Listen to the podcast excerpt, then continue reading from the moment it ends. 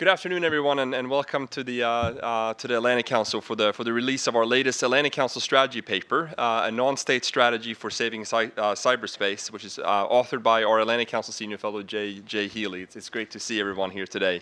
I'm Magnus Nordemann, the deputy director of the Brent Scowcroft Center on International Security here at the Atlantic Council. And this is our latest publication in a series of strategy papers, this has been preceded by four functional strategies and two regional strategy papers that were released towards the end of last year. And as General Scowcroft, who is near and dear to our hearts here at the Atlantic Council, of course, likes to say that strategy is how to get from where you are to where you want to go. And that's exactly what this strategy paper helps us do when it comes to cyberspace. So Jay's strategy will help shift our thinking from offense to defense-centric concept when it comes to protecting cyberspace. And we hope that from this strategy can come public and private sector concepts and policies with an emphasis on contributions from non-state actors. And of course, I can't think of a more timely strategy, given the massive attention given to Russian hacking of our election and other high-profile events in recent times. It is literally on CNN and other outlets as we speak today. So this series of strategy papers is designed to enrich public debate and help build consensus here in Washington and elsewhere around some of the greatest strategic challenges that faces us today and moving forward. And with the new administration set to take over later this month, the Council thought it was appropriate to look anew at some of the most important areas of statecraft and outline new strategies for the incoming administration and others. So to that end, to date we have published papers on global risks up to the year 2035, a sustainable energy strategy, a strategy for space defense, and a new global economic strategy, as well as a strategy for dealing with failing states. And you can pick these up outside and also get them from our website later on. And later this year, we will release a regional strategy for Latin America and East Asia, as well as functional strategies for countering violent extremism and nuclear proliferation. But today, we're focusing on our most recent effort, and the excellent effort by Jay on a non-state strategy for saving cyberspace.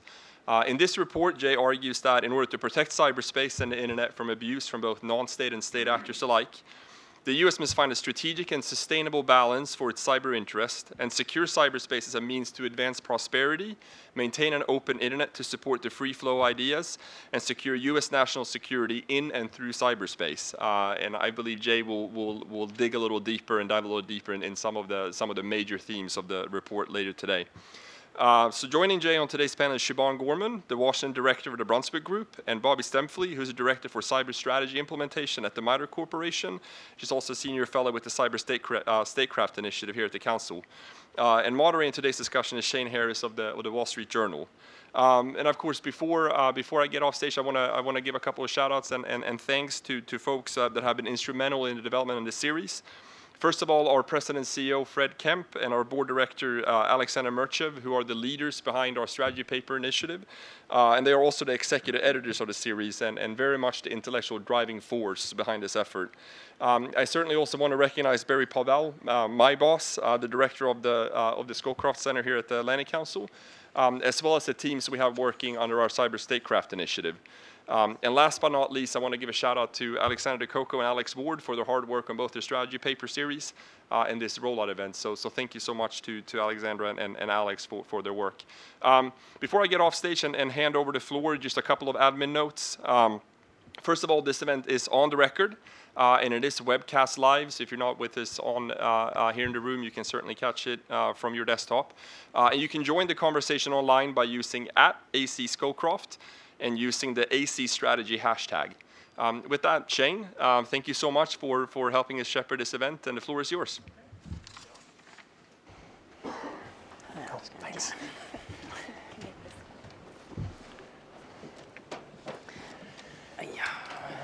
Good afternoon, everyone.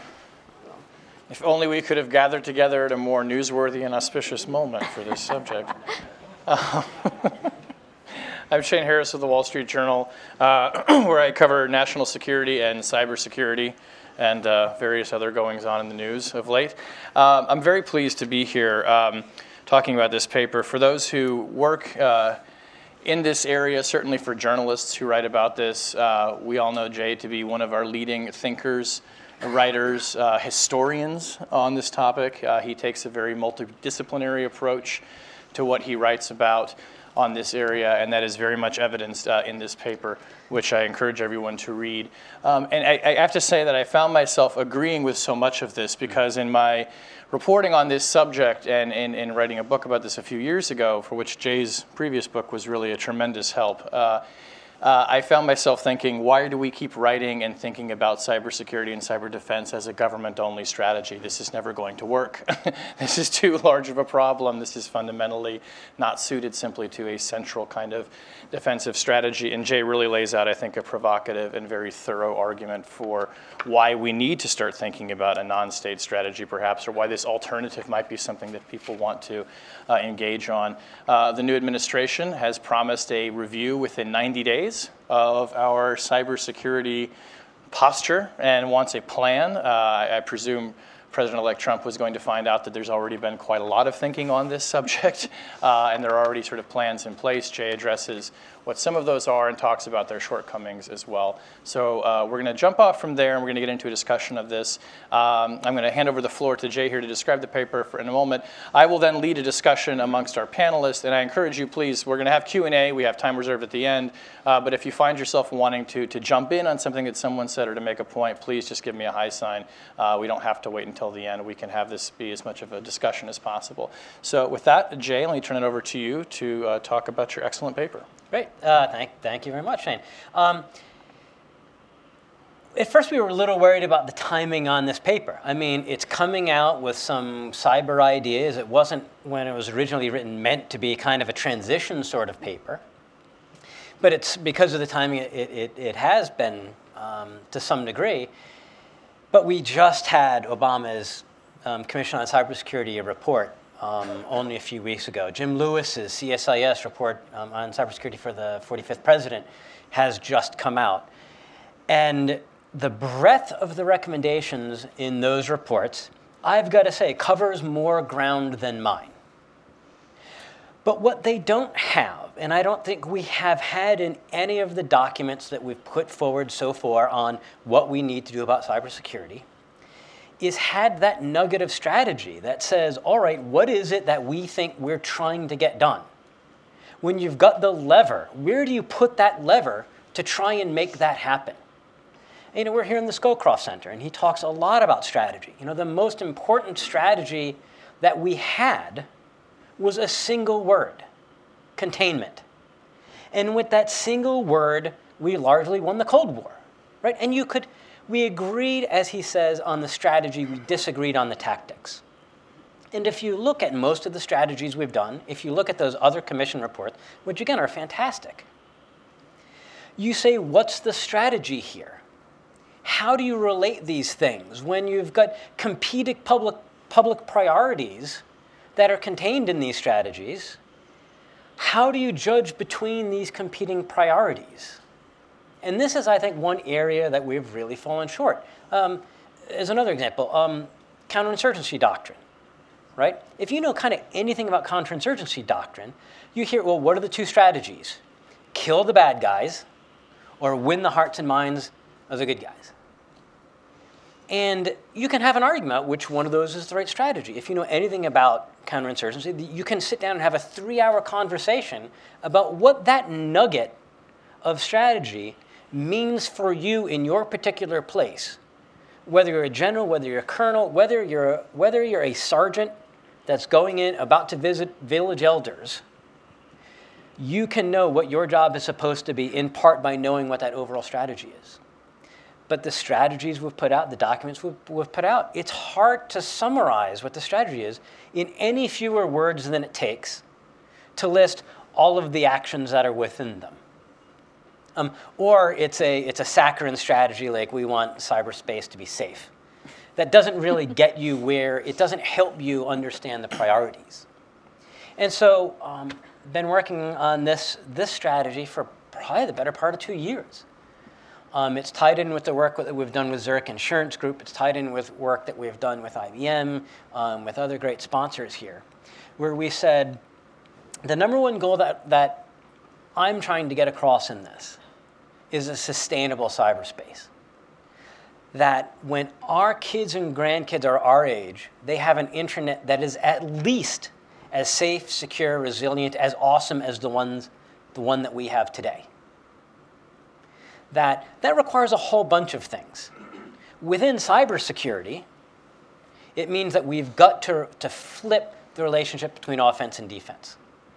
When I was doing the history book that Shane was kind enough to mention, I came across this quote that said, few, if any, contemporary computer security controls can stop a dedicated red team.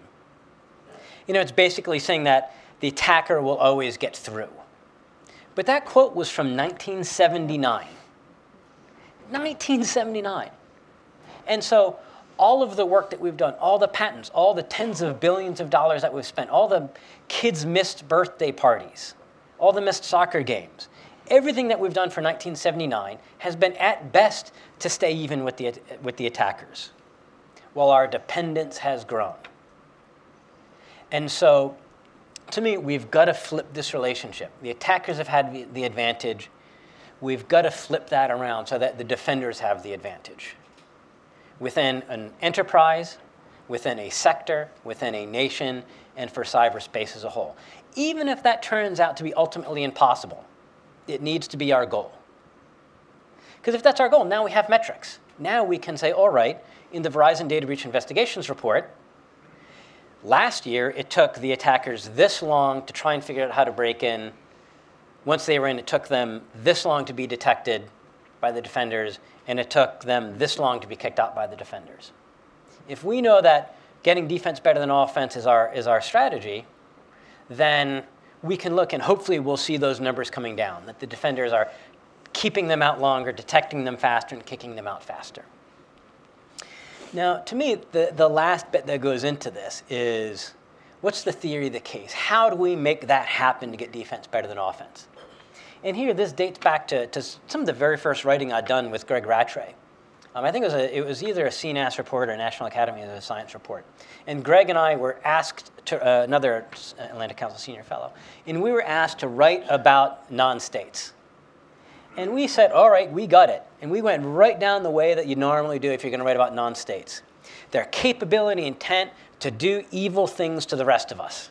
Right? If you think non-state in this field, in this town, that's largely the way that if you say non-states that you're going to go. And as we got into it, Greg and I were saying, no, we need to think about the capability intent of non-states as good guys. We need to increase their capability to do defense. We need to increase their intent to do good things. We can't scare off the non-states by pushing the state action and getting them to no longer see us as allies when it comes to cybersecurity. And so that is square in what we tried to do in this report, not just industry. Right? So I had some people say, well, this should be an industry strategy. No, that's not industry. That implies carriers. That implies ISPs. That implies the cybersecurity giants. Others said private sector. And even private sector was too restrictive, even though that now brings in companies that are using small and medium-sized enterprise, for example. We wanted non-state because we wanted to include those individual security researchers that are out hunting a bug bounty. We wanted to include the volunteer groups that are out there, these trust-based groups that are out there sharing information day in, day out about the bad things that are happening. Groups like the Configure Working Group that came together in one of the worst incidents of malware that we'd seen, and were using their personal credit cards to try and stop the march of that malicious software. So there's more in there. About how we get there, how we got to this place. But it all comes down to we want a sustainable cyberspace. The way to get there, at least in cybersecurity, is we've got to give the defender the advantage so that it's stacked up on our side, the defenders versus the attackers. So the attackers have a tougher job. And how we get there is wherever possible. The private sector is the supported command. And that is the government is the supporting command to try and help them do those things. It turns out the timing was relatively fortuitous that it came out during transition. I just came from meeting with Tom Bossert, the President-elect's Homeland Security Advisor, also an Atlantic Council fellow, had been involved with us in our early Zurich group, work with the Zurich Insurance Group. If you look at his statement that was issued 2 weeks ago, you can see statements from the strategy in there about the private sector, about American values, and things like that. Tom, sorry he couldn't be here today, but he did say he associates himself with the report and the kinds of ideas in there. So you're having an effect already before you've launched the report. That's good. Yeah. So I want to, in talking about the solutions, one of the things I want to start by doing is you lay out what you see as a number of the problems with the current policy of the way that we do defense. Hmm. And one of the ones that resonated with me is this idea that there are conflicting priorities for how people who are thinking about defending the internet or operating in it or looking through it. There's this national security lens. There are people who look at the internet as something we're more concerned with economic prosperity. There's a criminal justice element that's associated with policing the internet. Talk just a bit about and flesh those out of how these competing priorities for how you do defense in cyberspace have kind of led to probably no single strategy of defense. Right. I mean, if you ask what is our strategy right now, we have to go back to the 2003 strategy. Even the international strategy for cyberspace, which I originally loved, came out in 2010, it didn't include United States wanting to use cyber for offense and intelligence purposes. And then when the Snowden revelations came out, it seemed quite shallow that we had released these documents that said, oh, someone else might attack the United States using cyber, and if that happens, we might have to use cyber back. Mm-hmm. When it turns out, you know, we are using this quite actively, and that wasn't included in those strategies, and therefore I think they weren't really strategic because they weren't giving you that kind of balance.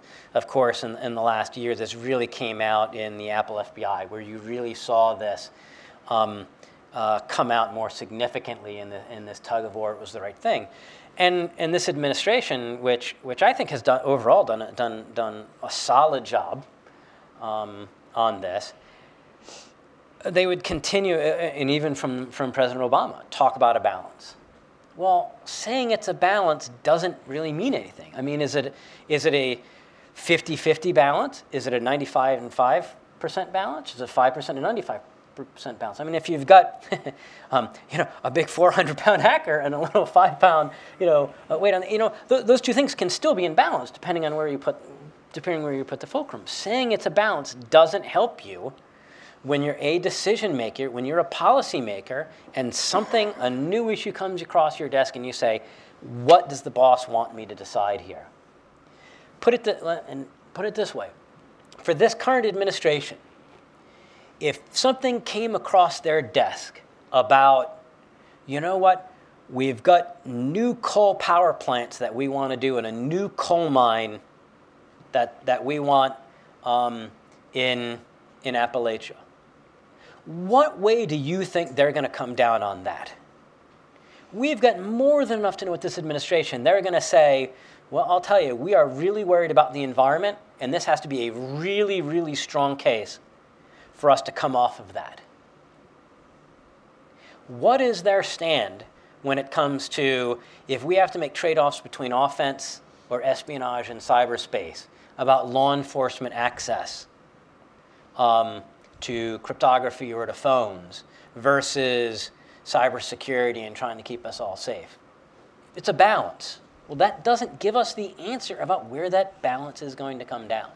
And so what I hope for the next administrations in this country as well as others is that we know where they're going to come down as clearly as you know where the Obama administration would come down on environmental issues. Well, maybe that's a question I could ask Bobby. I mean, do you have a sense of where they might be coming down? I mean, I think back to when President Obama came in and national cybersecurity strategy was something that they were tackling from the get-go. I mean, he presented the beginnings of a strategy in May 2009. It was something that they clearly signaled we're going to be thinking about this and moving on this. I mean, where do you see the Trump administration coming? And maybe you want to take the measure a little bit of where we ended up with the Obama plan. So one of the things that I found, I described to my kids the day that President Obama used the word cybersecurity in the State of the Union, right? Mm-hmm. I was like, wow, I could not have imagined 5 years ago that having happened. Mm-hmm. And it happened, right? The day Symantec put their first radio ad on the radio was 2001, I think. We were doing something different at that time. And this was not a world that engineers ever imagined happening. So clearly the administration has been very focused on trying to move the ball. But I describe one of the challenges that we long have in cyber is that we're victims of our DNA, right? It started with encryption. Encryption is math. For a large part of the population, for some bizarre reason, being an engineer, I don't understand it. Mm-hmm. For some bizarre reason, they sort of start with math. Math is, I don't want to talk math. Or it was sort of the bane of the intelligence community. And we don't talk about that, mm-hmm, right? Mm-hmm. At all. We never talk about that. And so the ability to have a rationed conversation about what decisions need to be made and how you might go about making them has been an intractable problem, I think, for at least for me, for the last several years. We've had a lot of conversations about it. We've made a lot of progress, right? I look at all of the documents the administration has put out and how far the ball has moved. It's been wonderful. Mm-hmm. But to the point of the paper, I think, we haven't been able to really shape what are the real conversations that need to be had and how do we frame making those decisions in any kind of strategy. And I'm a cybersecurity geek, I self-proclaimed in that space. Having done this for a rather long time, the only people we bring to the table are cybersecurity experts. Mm-hmm. And so we have a laundry list of solutions that are about doing more of the same and not about really embracing the complexity that exists and using that to our advantage. Mm-hmm. Siobhan, you've spent your career writing about the evolution of both the threat and the response to it, and like Bobby is saying, there was a time where you could not get people in government to have a frank conversation with you about anything related to this field because we were going to be disclosing vulnerabilities or we were going to disclose sources and methods of intelligence gathering. Now you're in the business also of helping people in the private sector communicate about this. Talk a little bit just about that evolution too as you see it, and from the point of view of the people who you work with now, who are the targets of so much of what's going on out there. How do you think a strategy like the one that Jay is proposing resonates with them? Because I assume they're not all waiting around for the Homeland Security Department to come in and save them from hackers. No. Although when you're in the middle of a breach, sometimes you look kind of almost anywhere. We'll take anything. To help.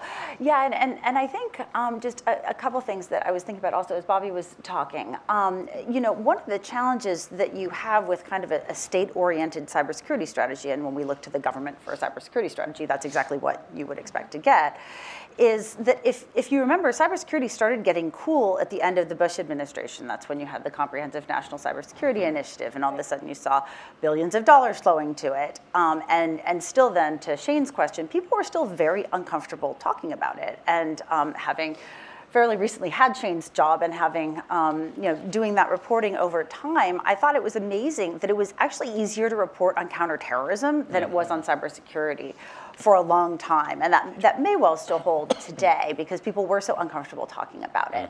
And part of it was that it was kind of intermingled with the intelligence community. And in fact, I started covering cybersecurity back when I was at the Baltimore Sun because I was covering the National Security Agency. And the interesting thing about kind of the evolution of the way the government has approached this is that cybersecurity really started to become a major focus of public policy in the Bush administration, but also right after the warrantless surveillance debate, which now feels like it was ages ago because that was like way pre-Snowden, but it was actually the same set of issues being debated. And when the Obama administration came in, they also didn't want to be sort of tarred with the surveillance label. And so everybody has tried to get away from overly prescriptive sort of government, requirements and regulations or government involvement in policing the internet, because it was getting too close to surveillance. And so one of the interesting things I think about Jay's approach is that if you can get away from kind of these government-driven approaches, you can start to get away from some of the things that have really held certainly the United States and presumably other countries as well back from trying to address some of these problems, because you find yourself sort of dancing around voluntary standards, which is really only going to get you so far. Yeah. Data sharing is only going to get you so far. And at some level, I feel like we've reached, at least for now, some of the limits of where you run up to against in government, and you have to look somewhere else. And do you think, I mean, in general, this is broadly speaking, but I'm curious, people in the private sector who are the targets of breaches and who are coming under attack every day, have they learned more about how to take care of themselves simply by being victims and sharing information with each other about what it's like to be a victim, or because the government has paid more attention and is talking more openly now about the threat from state actors and Russia and China? I think it depends on the nature of the breach. If you do feel like you're a company and you're contending with a state actor type of threat as opposed to a cyber criminal threat, and obviously there's some commingling there, particularly with our friends from Russia, but it depends. I do think that companies still tend to be very private when it comes to cybersecurity.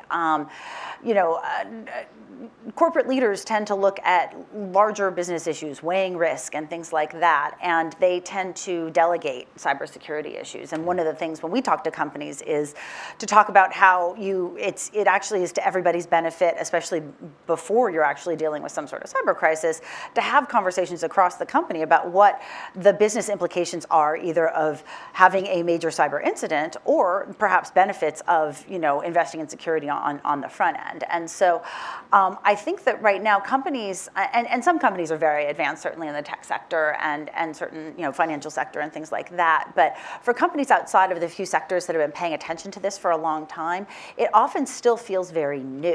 And when we sit down to do more of a kind of a preparatory exercise where we'll go around and say interview different components of the company, oftentimes you're still doing a lot of education to human resources or sometimes even legal counsel about why it is that they need to care ahead of time about potentially dealing with the cyber breach. So I think that it's still very, very uneven. The government has come a long way. The private sector is still a little bit scattered. Yeah. Mm. Jay, you talk about, and also in the context of shortcomings in the current way that we think about defense, and this largely goes to the way that I guess the government thinks about it, but this idea of the militarization of cyberspace. I mean, talk a bit about that, and I note that the incoming administration seems to be inclined from their initial sort of signals that they think that cyber defense is something that the Defense Department should be handling, which is not exactly how the policy is on paper lined out, but talk about it. Yeah, I mean, if there was going to be a countering theory, I think it would be that no, government needs to be in charge. I associate this position, with some degree of unfairness with General Alexander. With the America's cyber power is centered on Route 32, right? I mean, that Fort Meade. If you're looking at America's cyber power, that you start with Fort Meade and then you work your way out. In this strategy, we're saying no, our cyber power is in Silicon Valley. It's in Route 128. It's in, it's in the places that are building and maintaining cyberspace and filling it with content that that the world wants. There's a time in this country, if you talked about our maritime power, you would probably be talking about the merchant marine and American flagged merchant vessels built in the United States, sailing around the world, bringing our goods to all of the continents. And now, of course, if you talk about our maritime power, you're probably talking about the U.S. Navy. And here, I think that helps us think about what we want that our cyber power to be, and we shouldn't lose sight of that. And to me, that militarization really came in with there was a comment. I was in Tallinn, Estonia, for their Great SciCon conference every year, and General Alexander was speaking I think it's the only time he ever gave the speech. It was his red Lamborghini speech, and he said to the audience, which is mostly Europeans, he said, "Look, as the head of U.S. Cyber Command, I neither need nor want to try and track what's happening on all of your networks. Imagine, though, that." all the world's networks are highways. And on those world highways, there is a very, very dangerous cyber attack. We'll call it a red Lamborghini. And what I need from all of you is to let me know when you see that red Lamborghini so that I can stop it. And the audience was, oh, OK, yeah, okay, that makes sense. You know, that's an interesting analogy. I get that. I like Lamborghinis, right? And I was thinking, man, this is what a government-centric view. Because one, the red Lamborghini is probably going to be classified. We're not going to tell you about it. Two, are you really going to tell the head of Cyber Command, who's also the head of the NSA, about this? And three, even if you tell him, what can he do? What can anyone in the US government actually do if you find out the dangerous cyber attack is coming? Right? I mean, I guess you could push new signatures to Einstein, right? You could better protect the federal government. You could push an indicator out, I guess, to ISOWs. But there are no buttons that are actually connected. Oh, you could counterattack. If you really knew it was happening, you might be able to shoot a magic bullet to try and stop it from coming in. But very few of the buttons and levers at Cyber Command actually are connected to the actual internet or to the defense. But what could happen and what actually does happen? You know, if Deutsche Telekom is seeing that attack, and they know it's going to hit British Telecom and it's going to hit AT&T, instead of telling Cyber Command, they tell each other. They just tell each other, right? They say, hey, by the way, the red Lamborghini's coming. This already happens. It happens all of the time. We don't need additional authorities to make it happen. We don't need to hire a new set of cyber ninjas that are going to sit at Fort Meade to make it happen. We don't need to give more clearances. There are already 9 players on the field. And instead of having one player, the US government, run around yelling, I got it, I got it, I got it, we need to do, what else can we do to get all 9 players involved? Maybe they don't have the skills they need. Maybe they don't have a good enough glove. Maybe they don't even know they're actually playing the game. That was me when I was, you know, they just stick me in the outfield. But the more that we can recognize that we've got those 9 players on the field, and what can we do to help them out? What can we do to engage them, empower them, and where necessary, enforce?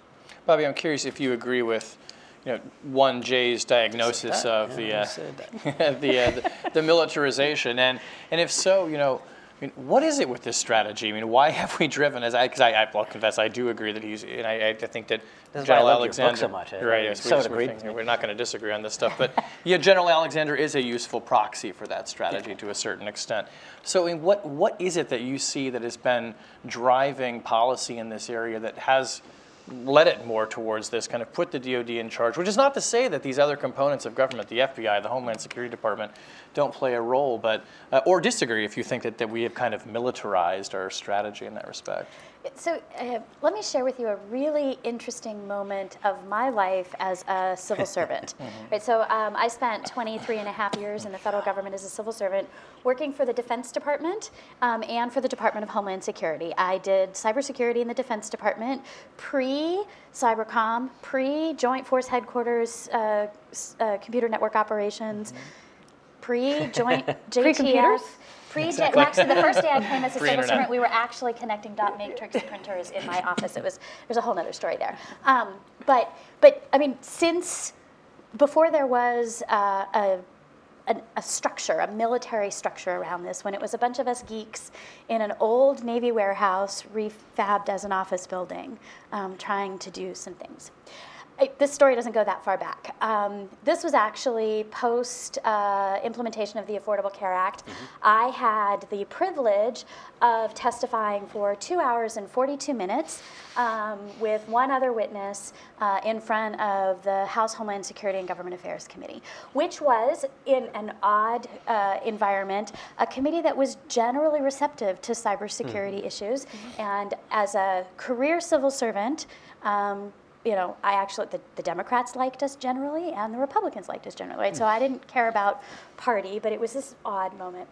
But in this moment, I was asked 2 questions within 10 minutes. And the first question was, do you agree that cybersecurity, or something along these lines, I'm not going to get it exactly right, but do you agree cybersecurity is so complicated that we need the Defense Department to be in charge? Huh. It's such a complicated environment. It's, you know, we can't, DHS obviously can't get themselves organized, which I took personal affront for, given that was my job. But thank you very much for that critique. But you know, do you agree with that? And then the second question, a few minutes later, I can't remember if it was from the same congressman or it might have been one other, was, why do you think the government can do anything with a really complicated problem? The government has no experience being successful with complicated problems. We should take our advice from industry. Right? Within 10 minutes, you sort of felt like you'd gone down the rabbit hole in that moment, because you're sitting here trying to explain, and your paper rightly points out, the level of complexity is unbelievable and growing. And so it's, you know, how do you sort of handle this environment? And it's easy to back away and say, it's too hard for me to understand. I need to make it somebody else's problem. It's a problem at scale. We solve problems at scale with bureaucracies. The government is a great example of overcoming scale by putting bureaucracy in place. Shouldn't they take it on? Yeah. Right? I mean, that logic for many people holds. But when you're talking about what do you do, if I would have to stand up in front of the MITRE board and say, you know, something has gone wrong, or when I was at DHS or any one of my friends who are CISOs or CIOs stand up in front of their board and someone would say, we're about to be hacked, or we've been, or there's been a breach, what do we do? And if the answer were, we should share more, right? That's the answer, we should share more. How many people in the room would think that a satisfying response, right? But that's been the response. We have to have meaningful things to say in this complexity at scale, and we really have a lot of work to do. It's clearly been seen as you know, the Defense Department can do it, and it takes a whole community and one made up of many of these non-state activities. That's where the power is. I might add a couple things to that, too. I think it also has to do with just both awareness and budget. You know, I mean, the CNCI really was what drove cyber in the budget, you know, for modern times, let's say. And that was centered largely in a classified zone, which by definition was going to be in the intelligence community and was largely kind of in NSA/DOD. So if NSA and DOD are seen as the engine within the federal government, I mean, I don't know how many times I heard, oh, well, DHS just can't handle it. So we have, I mean, at one point someone told me that NSA and DHS were working on something because NSA had a better contracting vehicle. And I had spent a fair amount of time covering NSA contracting, and that was not their strong suit. I was like, really? But it was sort of this default that you would see. And I'm not trying to pick on NSA, but you would sort of see DHS. Well, I'm definitely not picking on DHS, but you would see this default to, well, NSA, you know, they're the ninjas, they're magicians, they can make that work. And then in addition, just having spent time covering this as a journalist and frankly trying to increase awareness of cybersecurity as just a thing, that was largely driven by the federal government. And you still see that. I mean, you know, when we look at it now sort of from a communications standpoint in my current job, I mean, the US is this huge zone of awareness, and it is almost nothing in other parts of the world, including in Europe and even the UK, where they've seen major cybersecurity issues. Because the US government has been a major driver of awareness as well. And so that has really shaped the story for cybersecurity in the United States and to some degree in the world at this point. But I think one of the awareness things, one of the hopes was as people got more aware, right, you know more, you'll do more. And I think we know this from lots of other areas that just knowing more doesn't change behavior, that you have to do something else in order to change behavior. Knowledge is not power. Knowledge, right? I mean, we know this in the medical industry, we know this in dental, or we know this from lots of places. So we have to fix that at least part of our understanding of how we change. Which actually leads to a good question for Jay, which is, so how do you elevate defense? Because I thought I thought that the paper was really interesting, and I agreed with the thrust of it, but the how you get there is a little bit hard, and it's hard for me to get my head around. So I'm just wondering sort of how you're thinking about that. The, this fits in with a lot of the work that we've been doing at Columbia University School of International Public Affairs, where I am now. And to me, it even starts out with just saying, we can do defense better. We just suck at it, right? I mean, we've just got to have the right ideas. We've got to have the strategy. We've got to work towards that strategy. And I think even just having that as a goal is going to help, because I think there's this frustration, right? There's this frustration that defense doesn't work, that defense is feckless. So therefore, that's one reason why we reach out to DoD, right? We say, well, they can get tough things done, which they can. But also we say, well, defense doesn't work, so we need to attack back. And you've heard this so much in the last 2 years. 2 weeks. Right. Defense doesn't work, so we have to attack back. And so to me, I think now more than ever, we've got to try one last time to try and get the defense right. And so the work that we're doing with Columbia University CPA, we have a New York cyber task force. So the co-chairs are my dean, Merritt Janow, Greg Rattray, and Phil Venables. I'll tell you, most of the last 20 years of my professional life has either been with Greg Rattray or Phil Venables. Greg, Goldman Sachs and JP Morgan Chase currently. And we've got Ed Amoroso and Matt Waxman and Steve Bellavin and Dmytro Perovic and Jeff Moss and plenty of other fantastic, Angela McKay, plenty of other fantastic people are helping us out. And we said, and we kind of picked up this to take this the next place. Because Phil would always talk about how do I get a more defensible architecture within my firm. Greg and I would always talk about the ecosystem or the environment and how can we make that more defensible. And so we said, what is it that we can do to make cyberspace more defensible, to get defense better than offense? Greg doesn't necessarily like the defense better than offense formulation.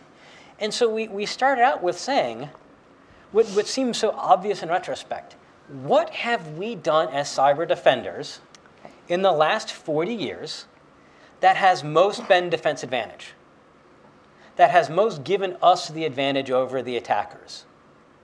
And we look across technology, operations, and policy within the enterprise and across cyberspace as a whole. And so he said, firewalls, intrusion detection systems, were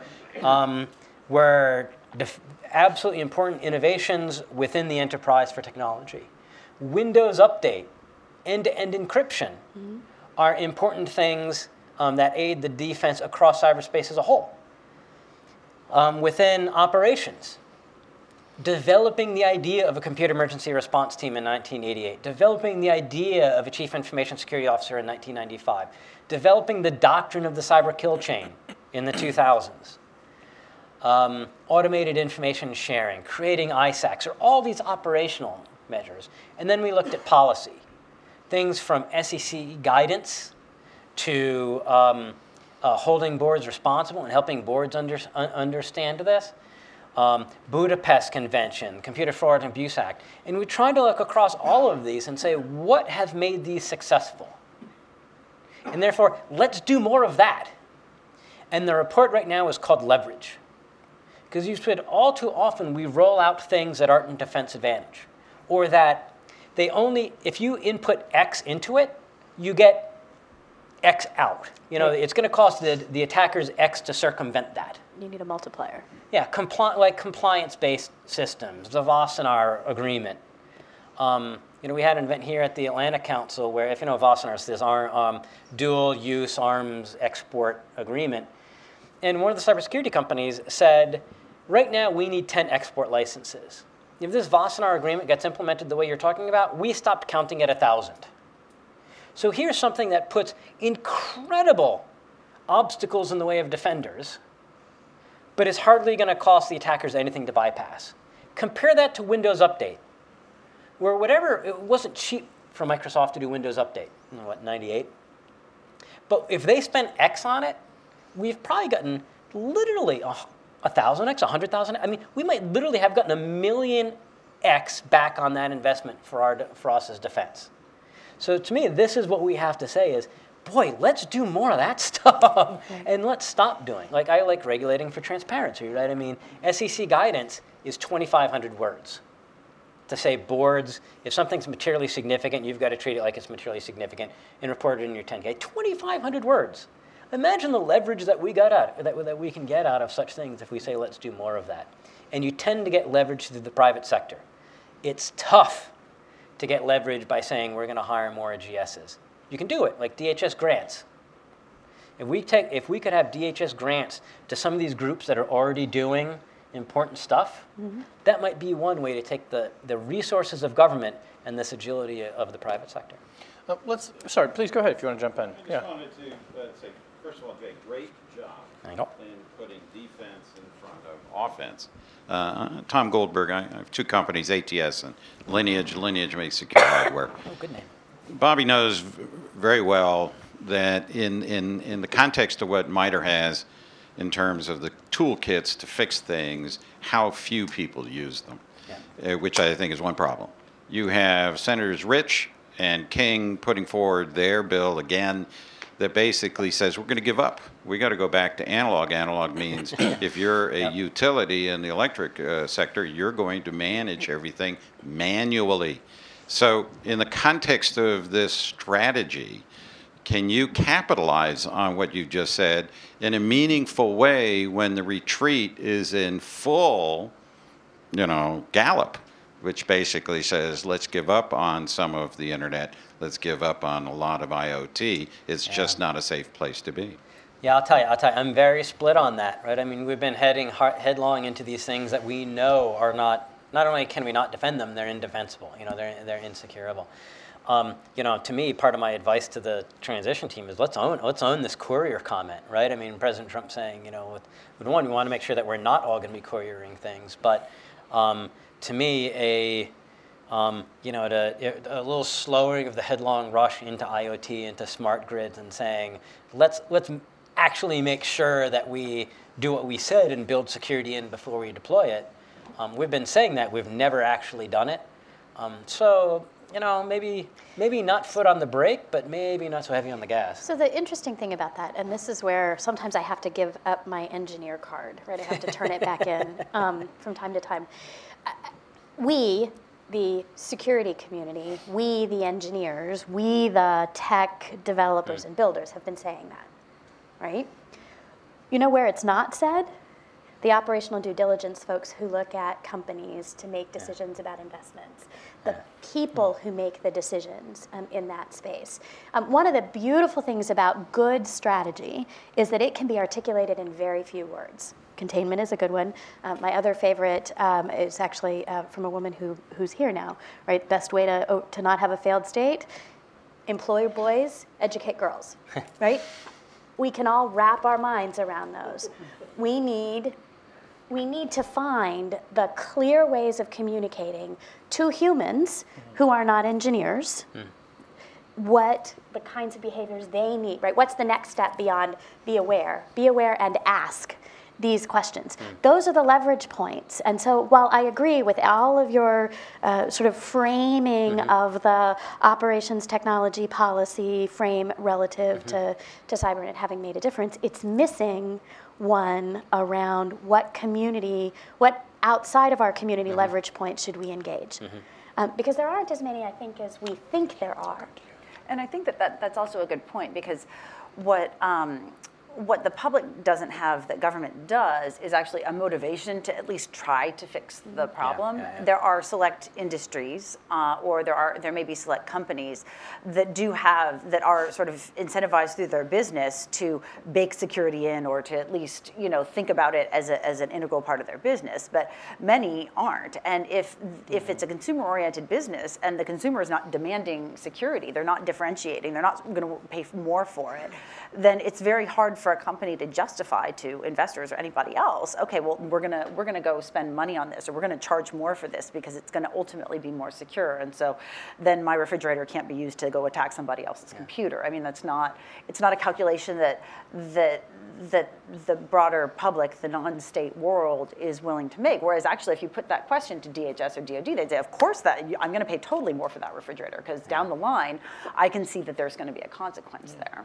It's too bad Bo Woods and Josh Corman of the aren't here, because Bo had a, it was in his office and he had some Twinkies on his shelf. I was like, man, who, you know, you have Twinkie, like who?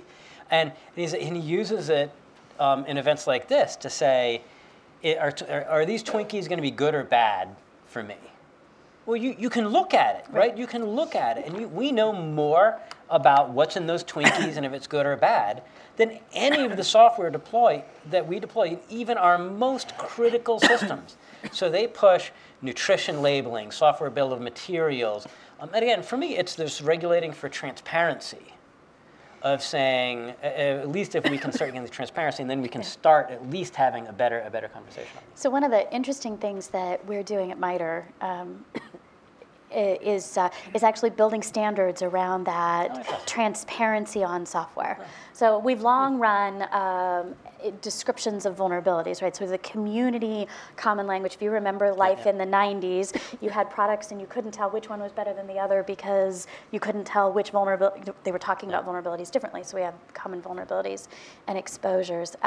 We now have common quality enumeration. We and the Software Engineering Institute jointly working on a standard that will help software companies describe the quality of their product, which can help feed the data in this sort of asymmetric information environment. Okay. The gentleman here on the end has a question, then we'll come to you, sir. Well, thank you. Richard Downey from Delphi Strategic Consulting. Great discussion. Thank you all very much. Wonderful idea and things in terms of changing the calculus, making it more difficult for the attackers, and I absolutely agree. The agility and for development or technology is going to come from the private sector. The concern that I have, and I wanted to ask you about, is the issue of the government is all about the public good, building the public good, whereas private sector, agility's there, but making sure you overcome self-interest is my. I wonder if you've thought this through. And going back to the red Lamborghini analogy, and what you described, the analogy you used was, okay, if Deutsche Telekom knows the Lamborghini is going towards British Telecom, let them know. Great. But what if it's competitors? What if I'm a bank and the red Lamborghini is headed for my competitor? It's going to give me an advantage to not to let them know. And how do you without government involvement, sort of coordinating this or even funding the technology, all those similar things, how do you overcome that self-interest aspect on the non-state side of it? Thank you. Yeah, it's great. And for my 3 E's, it's engage, empower, and enforce. And I think there is going to be some enforcement. That said, there is a fair amount of invisible hand that does happen here. I mean, choosing banks in that.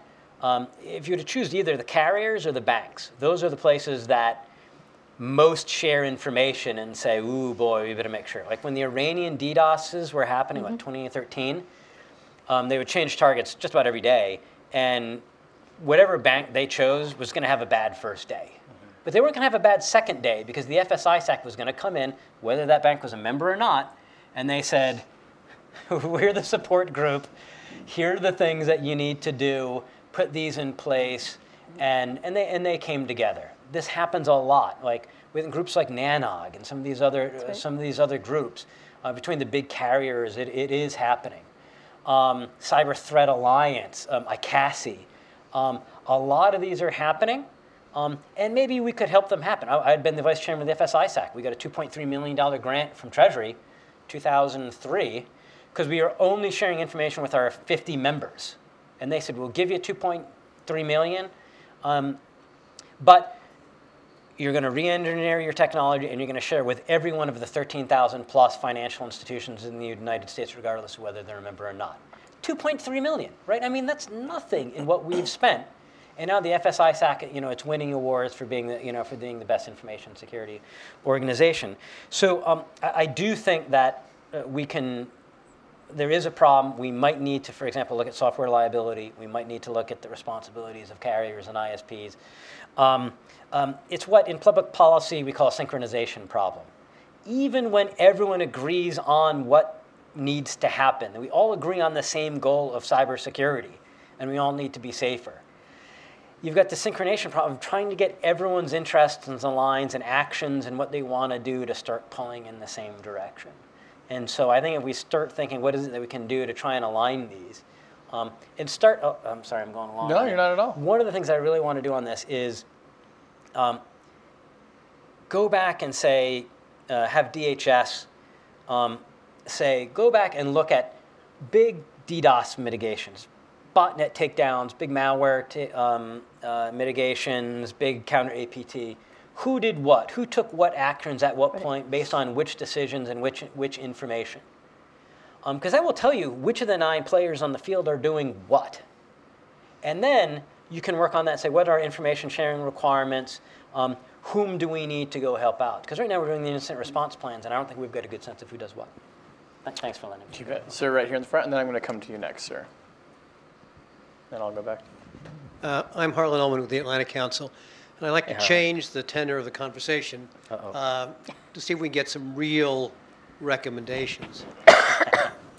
My concern is that cyber is going to become the healthcare problem of the next decade, a mess. And it's going to be a mess for 2 simple reasons. One, there's no theory of cyber yet, and there's no way of operationalizing it to individuals. Let me give you 4 things to think about while I make a couple of points. First, what does it take to get a driver's license and to drive a car? What does it take to buy a cell phone? What does it take if you're a director of a company and you have to fill out SEC public or private disclosure forms? And what does it take to open a bank account? Just think about that for a second. One of the problems we face from the very beginning is that there's no theory of cyber. I've argued that there have been analogies. The rules of the road in which mariners don't collide, it's taken 1,000 years. Nuclear deterrence. We dropped 3 atom bombs. And within 2 or 3 years, we had some idea of what it meant. But I think the analogy is the monetary system, money. Money and cyber are ubiquitous. They have very, very similar characteristics. You've got thugs, thieves, so forth. We've come to some idea about how we deal with money safely.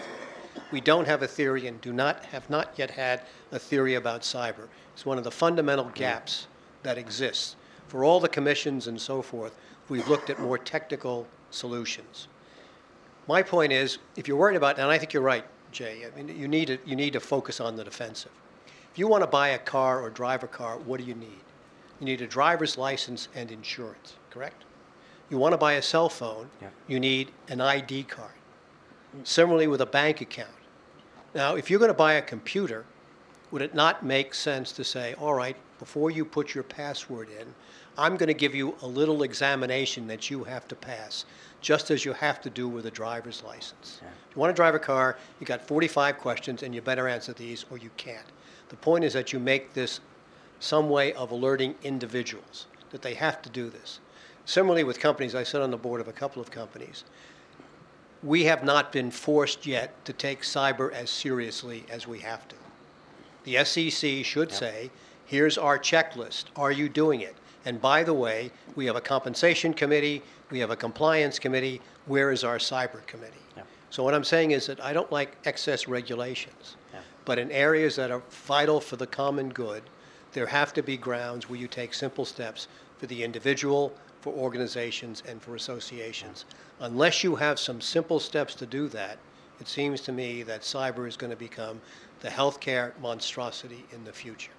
And I don't see any reason for change because, quite frankly, the debate is not whether you separate NSA from Cyber Command or it's going to be the Department of Defense. What is our theory and practice of cyber? Tell me. You talk about containment. Tell me what the equivalent is for our deterrence theory to prevent nuclear war regarding cyber. Yeah. And until you get that right and until you have practical steps, we're going to have lots of discussions, and it's going to be a very, very nasty process, which it seems to me will not lead to the necessary steps that are going to be required. Siobhan, do you want to say something? And then Jake, you can respond. I just sort of have a question sort of related to that, which is, can you have a theory of cyber? Cyber is sort of like a means to an end across a whole host of activities. It's so encompassing. That's interesting. So I mean, again, the answer may be yes, but I wonder about that because it's spread. I mean, now it's so pervasive across society that I'm not even sure that there's a common definition of what cyber is. I mean, you could have, perhaps you could have a theory of cybersecurity and what it means to be secure, but. So thinking around the money component of that's interesting in terms of a scale. One of the things that we need to do is to sort of better understand all of the players, right? Because we, from my experience in government, we thought we understood industry. We may sometimes have not understood them as well as, or we may have understood less than we thought we did. It's sort of unclear. And on the flip side of it, I think now being on the industry side of this at a not-for-profit, it isn't clear that industry understands government, mm-hmm. right? And so you have that sort of misnomer to begin with as well. And if you can't, there are some of the players, and the alignment of objectives is important. Yeah. Too. Yeah, I think when it comes to theory of cyber, you're right, because we're not getting there yet. I was just thinking earlier this week, I want to go back and reread my Tofflers. Mm-hmm. I want to go back and read Future Shock and Third Wave, because those were in the 70s and they were writing that. And I think they had a really good sense because they were looking at not cyber, but information and how we're affecting that. And I think any theory of cyber has to include the information aspect on this. And you're right, we're still waiting for that, and we're just doing many side theories based on a little bit. You know, crime has their theory of it, military has their theory. And to me, they were foundational when I got into the field in the 90s. As a matter of fact, Greg Rattray and I both was war and anti-war by the Tofflers that made us decide to get into this field. So for me, I want to return back to those roots and look for them there. It's an interesting on the, because a lot of it is when you say, all right, well, you need to get the license before you can get the computer to go online. We'll probably get killed on First Amendment. But there's been a lot of saying, well, you also have to get your car inspected and make sure that you're not taking a lemon on the road. And if you look at some of what's been done in the Scandinavian countries, right? I mean, there, if you are taking an unsafe computer onto the networks, the ISPs won't let you connect in many cases. And that might be really tough to try and pull off at scale in a country as large as the United States. But you are taking that analogy further. Now, I really like the idea of pushing with boards. You'd mentioned earlier with M&A. Mm-hmm. And to me, that's one of those places where we really have scale. That's right. Every time I would hear someone from government was going and trying to pitch a corporate board about security, I loved the idea, but I disliked the implementation, because there's way too many boards. That's right. Kind of my tongue-in-cheek, which is becoming less and less tongue-in-cheek, is convince Warren Buffett, convince CalPERS, convince Carl Icahn, right? Convince the activists and vendors. Right. Areas in cyber, right. No before Y2, before Y2K, CalPERS did the California pension system, very activist. Investor, and they, before Y2K, went to every one of their companies and said, tell us how seriously you're taking Y2K. Let's get the new team to go to them and say, ask them if they're using the NIST cybersecurity framework or if they're taking cybersecurity seriously. If I could convince one person to take this seriously, this is only partially tongue-in-cheek, it's Warren Buffett, right? If he came out and said, I will only invest in companies that take cybersecurity seriously, I will use the NIST cybersecurity framework in all my companies, every board of a publicly traded company in the world, that is hardly an exaggeration, is going to say, holy crap, like, what's this NIST cybersecurity framework thing? Because it is going to be on every business newspaper. It's that what's the leverage point? And Harvey's trying to get invited. Yeah, well, I mean, Carl Icahn's advising the new administrations, right? So. Okay, right here in the middle, and then we're going to go to the back with Harvey. Yeah. Hey, Harvey. Go ahead, sir. Thanks. I'm Irv Chapman. If you'll permit a very elementary kind of question. Sure. Whenever I read about a breach of security, computer security, it says in the third paragraph that somebody along the line opened an attachment that they shouldn't have. With all the billions spent on cybersecurity, incidentally, I got an email from the Atlantic Council with an attachment the other day, and I stared at it. I stared at it for long minutes trying to decide whether to open it. With all the billions spent on cybersecurity, is there no way to screen out technologically phishing and spear phishing? Or have, in fact, the Scandinavians discovered how to do that in Comcast Smaller. Yeah. And that problem is why we are at the present moment that we are, with so many Democrats' emails being on the internet. Yeah. Who would like to address that fundamental question? I'd like to hear from the self-professed nerd. So. Oh gosh, yeah, there you go. So, cybersecurity is fundamentally a human problem. Right? I'd love to say it's easy. There are any number of technologies out there that can help in this issue. It's a matter of who needs to employ them, when and where, and helping get those decisions made so they get employed. But it is a game, a constantly moving game, right? So there's always going to be an evolution of adversary action when defensive action goes in place. It is unfortunately why it is easily thought of as a military problem, right? Yeah, because it is fundamentally a chess game in that sort, and that is the easiest allegory we have to understand that adversarial action in that space. So. Yes, technology exists in order to do this. Whether it's employed or not is a different question. The other one is you have learned to question. That means I think some of the training has been successful. Some of this awareness has been successful. We all have to understand how to question, and we need to continue to teach people that. To question that. I think some of the technologies are going to evolve as well, right? I mean, you think about where we're going in terms of mobile and cloud and other pieces, that entire threat vector is going to evolve fairly well. And you're sort of seeing that happen. If you read the Verizon Data Breach Report, you're seeing an evolution of spear phishing to other things like waterhole attacks and other kinds of attacks as well. Yeah. Yeah, I'm a bit more skeptical. Because I think the range of how good these things have gotten, I don't think we're going to be able to educate ourselves. I don't think we're going to educate ourselves out of the problem. Right. That's true. Yeah. I'm still I'm asked sometimes how education awareness fits into my you got to get defense better. You got to do leverage, and I'm still not convinced that education awareness gives us the leverage. That if we spend X on it, that we get 2x or 3x or 10x out of what we spend on education and awareness, and so I think this is the classic test of whether you can get defense better than offense. Is if we can't do it on phishing, then I think that's going to be an indictment on the idea. But I also think that with something like phishing, I think through education you can get. I don't know, some percentage of the way, probably greater than 50%. But the highly targeted phishing attacks, right. If the Russians didn't get John Podesta on one thing, they were going to get him on another. Right. If you have a really specific person in mind, eventually you can probably write an email that's going to convince them that it's something that you should read and open, because they're getting tons of emails that are totally legitimate that they should open an attachment. We do this every day, and so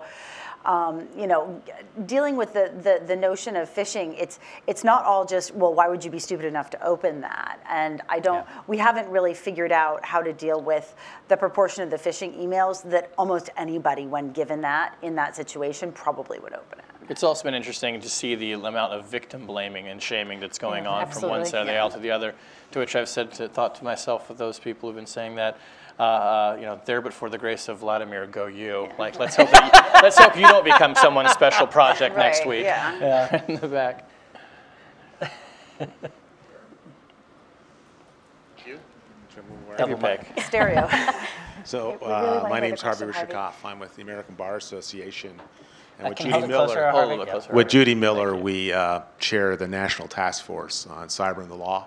So Judy and I try to organize about 400,000 lawyers. So we always say, what could possibly go wrong? First of all, it's great to see all of you up there, all my friends up there. You guys do extraordinary work. I love the fact that Jay's written yet another pamphlet, which will sort of guide the discussion.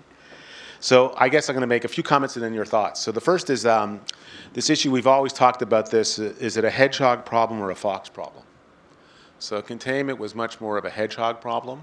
And as you know, for those of us who did containment, it was rather complicated before we actually developed the norms over time. It was about a 5 to 7 year process. And the father of containment never recognized containment as what he had actually written in his memo. So that's part of the irony. The second issue is the four vulnerabilities that we usually talk about are, and Jay sort of touches on it, is the software. We allow bad software on the market. That has been a market decision we made at the beginning of the process, and we've been paying that price for the last 20, 25 years. We also have a hardware problem. So as Jay pointed out, we know more about a Twinkie than we do know what's sitting on your computer and what's in your phone. And then the third major area is we call them carbon units. You know them as people. Mm-hmm. Those are the people who do the clicking. And the fourth vulnerability is we all ride on the ISPs, which Jay mentioned. We don't own the networks. It's a private sector that owns the networks.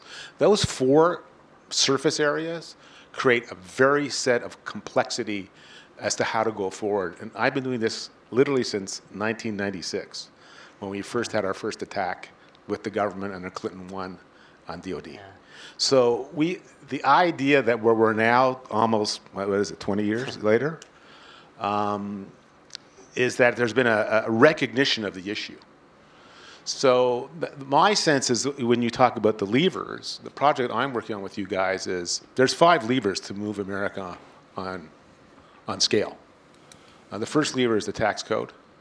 That's how you move America on scale. The second lever is insurance premiums. That's why you have the way we have our cars, or when we were first driving, seatbelts, why you get a car insurance, why we have these things on the roof for a fire. That's the other big lever. Third is litigation. The liability issue here, if you want to get a board to have a focus, I advise a lot of boards, and when they hear the liability issue, that's what gets a CEO and a general counsel focused. Your third is what we normally do in Washington, which is regulation. So we don't have a private sector, as you well know. We have a series of regulated markets. So Jay has been extremely successful in the financial services because the financial service is one of the most regulated markets we have in the country. And then the fifth is treaties. What moves us internationally to adopt things, take the WTO. Huge impact to how we do it. So those are your 5 levers. The question is, how do you coordinate those levers on the appropriate pressure points to go forward for us to understand safety? And as Jay has pointed out, offense beats defense in this space. Now, the other issue what we have is AI. So AI is going to be a very fascinating issue of machine to machine as to what's going to stop you from opening up your attachments will not be you. It's going to have to be AI as we go forward. That's where the solution is. If you go to Silicon Valley, that's where a lot of work is going on. And then the other space is, what is the appropriate reaction to a clear, advanced, persistent threat that is state-based? That's what we're struggling with now, versus a really smart kid from MIT who I assure you can get into your system with enough time and energy. As we pointed out, the social media, there's no question we construct an email that you will open. There's just no question. So you need AI in order to stop you from doing what's the obvious thing to do. So that's sort of, I see the space, and I'm kind of curious how you all, given what you're all doing, and I need all your emails because I need you for a project. So I have to understand, like, given that frame and that framework, where do you guys all see the system? Harvey, can you repeat the first one? I didn't catch it. Tax. Which one? Tax. Tax. Okay. Tax. My father, to this day, when he died, the greatest act of rebellion was I did not become a tax attorney. He saw it as an incredible act of extraordinary viciousness. I've come back to the issue as why tax is critical. Thank you. I think I've been actually sort of surprised that insurance hasn't become more of a point of leverage. I mean, obviously, cybersecurity insurance exists, but the measurement of risk around that has been really hard. And there are some folks who are thinking about it creatively and coming up with different ways to do it. But it's interesting because even when I hear those discussions, it's more, well, how does a company then use cyber insurance to buy down risk so that then they don't necessarily, they have to do some stuff around cybersecurity, but if they get hit, then that's not a risk that's holding them back. So they can still go make a, they can make a business decision and just not have to worry about the cyber risk. That's not necessarily going to get you better cybersecurity, but it's just going to shift the cost of the risk to somebody else. So it facilitates business, which is very helpful. But I don't know that that gets you to the answer in terms of, you know, making cyber defense great again. Mm. Yeah. That's the next hashtag. Yeah, exactly. Yeah.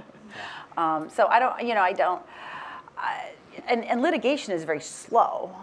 So I wonder, at least the levers that you pointed to, I think all may work to some degree, but unless they're working in concert, you're going to sort of have some things going on over here, some things going on over here. They're going to be at different paces. They're not going to be synced up, which was an issue that was raised earlier. And you know, I think that each of them may have some impact on some industries, you know, more than others. But I'm not sure that that gets us completely where we need to be. And I don't mean just to shoot it down, because it's not like I have a better answer, but I have been really surprised that insurance in particular hasn't actually moved the ball a little bit faster. So I think this idea of an impedance mismatch in speed is an important one for this kinds of thing, right? These are, you're right, when you think about regulation long term, these are the methods by which we use. None of them happen quickly. So how do we enable them to be responsive to the kind of environment that we're talking about, or at least the kind of environment we perceive that we're talking about? I think, you know, our idea of speed in cyber is sometimes its own misnomer as well. Things don't always happen as fast. The red Lamborghini may go really fast sometimes, but it certainly didn't come out of nowhere in a number of instances. That are here. I do agree that AI is going to change basically everything. I don't know that it's going to make everything better, mm-hmm. right? I mean, I think that's an unanswered question at the moment in this space, because it works to everyone's advantage to be a part of the environment. And so the real question is going to be, what are the leverage points within that transition, that transformation that occurs? I used to be asked a lot, what was it that kept me up at night, right? Everybody wanted you to answer Russia or China. The least creative question around. Right, it is, but you got asked it a lot. And what I always used to say, which was unsatisfying, is that what always kept me up at night was the inability to construct an agile environment for prevention and response, right? Because it's got to be, for D to beat O, there are a lot of things that have to happen, but one of the things that has to happen is the construction and reconstruction of an agile environment to engage between all of the non-state actors and the government. And we have to figure that part out as well. Yeah, and I'll start with the AI, and I agree with that. I remember, I don't know if you were in the group, in maybe 2000, we went to DARPA and Sami Sadrin to see his work that he was doing on autonomic defenses. And like, oh, what a great idea. I mean, okay, that, you know, it's been 17 years now, right? And we're still, some of that's come in place. Yeah, I come down the same on you, and I agree in the sense that you're talking about this being done automatically, autonomically. Harvey, completely agree in that, you know, we need better heuristics that's in the software that can make these decisions, because clicker's going to click, right? I mean, this is going to happen, and the computer's going to be able to figure that out, and maybe that's going to solve phishing, but then we know the other side is going to do something. In this work that we're doing with Columbia University SEPA, again on this, the leverage. To me, I see AI as a curveball. AI, supercomputing, you know, basically autonomy in general. And to me, it's one of the core questions that I bring up of imagining how cyberspace, how conflict in cyberspace, cybersecurity might be different in 10 years, right? I was just reading The Economist that pit trading for commodities, you know, in Chicago, they used to have 32 pits where the guys, and generally all guys, would be yelling at each other and making these trades, you know, from trading places. And happening, and now they're like to 9, because it just happens now between algorithms, because it's easier. And so when I start saying, all right, well, why do we think we're going to have human cyber defenders in 10 years versus we've got our algos and our bots, and they've got their algos and their bots? Right. Did anyone go to DEF CON and see the Cyber Grand Challenge this year? I mean, 7 supercomputers on stage that were automatically detecting what software they had, what vulnerabilities were in them, deciding whether to patch that vulnerability or to throw attacks at the other supercomputers so they could score points on scoring attacks on those. And these supercomputers were randomly generating away and discovering vulnerabilities and attacking one another. And so what are we going to do in 10 years when someone throws out a supercomputer-driven Stuxnet? It's calling back to the cloud. It's updating itself based on what Watson or whoever is telling it needs to do. To defend against that, you've got to have your own supercomputer-driven AI bot to defend against it. You're going to have managed supercomputer security services. And tell me why that's not going to happen. That human cyber defenders are going to be as rare as a floor trader on the New York Stock Exchanges today. What's that going to do to the cyber mission for us? What's that going to do to the small and medium-sized enterprises? I mean, it's great for DoD because, hey, they've got supercomputers that can do this. Tell me why that's not going to be a likely future. So I'm very worried about that. And to close out, because I know we're getting late, I would add a few other levers, Harry. I know those are the big 5. But we can do things like grants. I think grants are important. We've got nudging. I mean, there's little nudge things that we can do. And I think these are, I've been reading Tools of Government, like this big, thick manual of public policy to help me get through this. And to think about where this could happen, right? You've also got the bully pulpit, right? I always wanted to get President Obama to come out and say, by 2020, we want to limit the number of botnets that are out there to the levels they were in 2010. Right? It's taking this language from environment, and it's applying it here and using the bully pulpit. We could say, you know what, ISPs, you're allowed to pollute this much. And if you pollute more than that, it's going to get taxed. Or there's a cap and trade scheme. You own an autonomous system, an AS. You pollute more than this, then you've got to buy credits from someone that's polluting less than that, you know, the Scandinavians. Right? If we start looking at these levers of these tools of government, it can lead us to other ways to get there rather than just regulating for security, which we know isn't going to work. So it's working with these boards. It's trying to come up with some more novel ways that bring in agility, but still get us to where we want to get, which is defense better than offense. We are nearly out of time, but I can take your question and your question, and very briefly we can try to answer. But we have 3 minutes, so quick question, and we'll have to make the answers brief. We'll do them both at the same time. Hi, yes, this is Jonathan Nichols. I'm with Fannie Mae. So my question related to Jay's discussion on non-state actors. A lot of these non-state actors don't like or trust the government. If you go to DEF CON and talk to the information security people, they don't like the government. So when the government says, okay, we're here to help, we've heard that tune before. I don't care if General Alexander shows up and gives a keynote at DEF CON because that dude's trying to weaken encryption. So how does this framework engage that question? Does it improve this relationship? Yeah. Okay. That's it.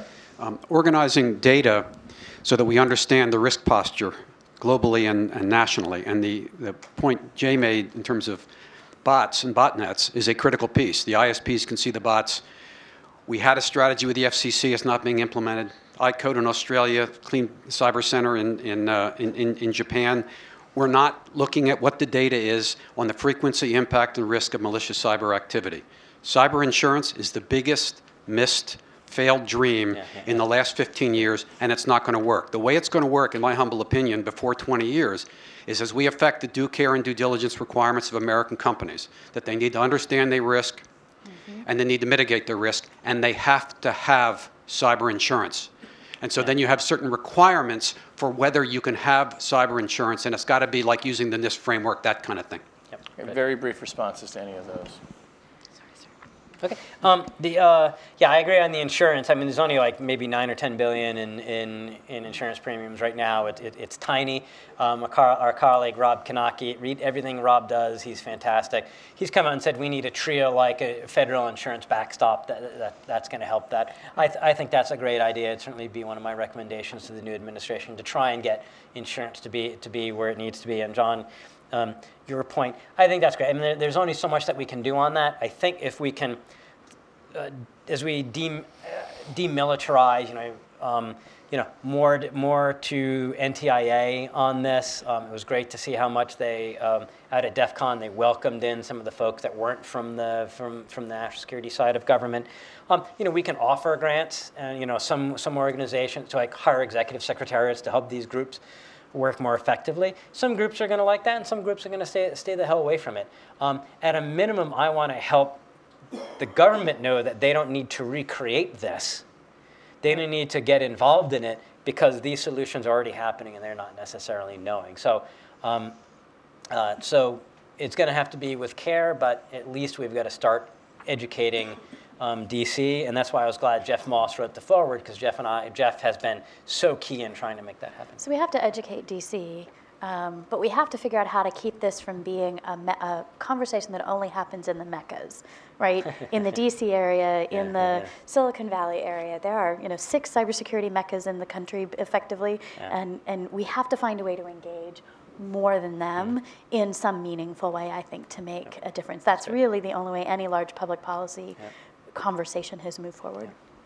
Yeah. Yeah. And I do think that, I mean, just around the trust issue, which I think is an important one. I think that if the government is seen as playing sort of a less overbearing and more sort of useful role, everybody would be incentivized to kind of be working on it more collectively. I don't have the answer as to how that happens, but I mean, I do think that the general direction in Jay's paper obviously goes that way. Okay, well, thank you to Jay. Thank you to Bobby and Siobhan, our panelists. Thank you to you all for being here, and to the Atlantic Council for hosting. Have a great evening. Thank you. Thank you. Thank you. Thank you for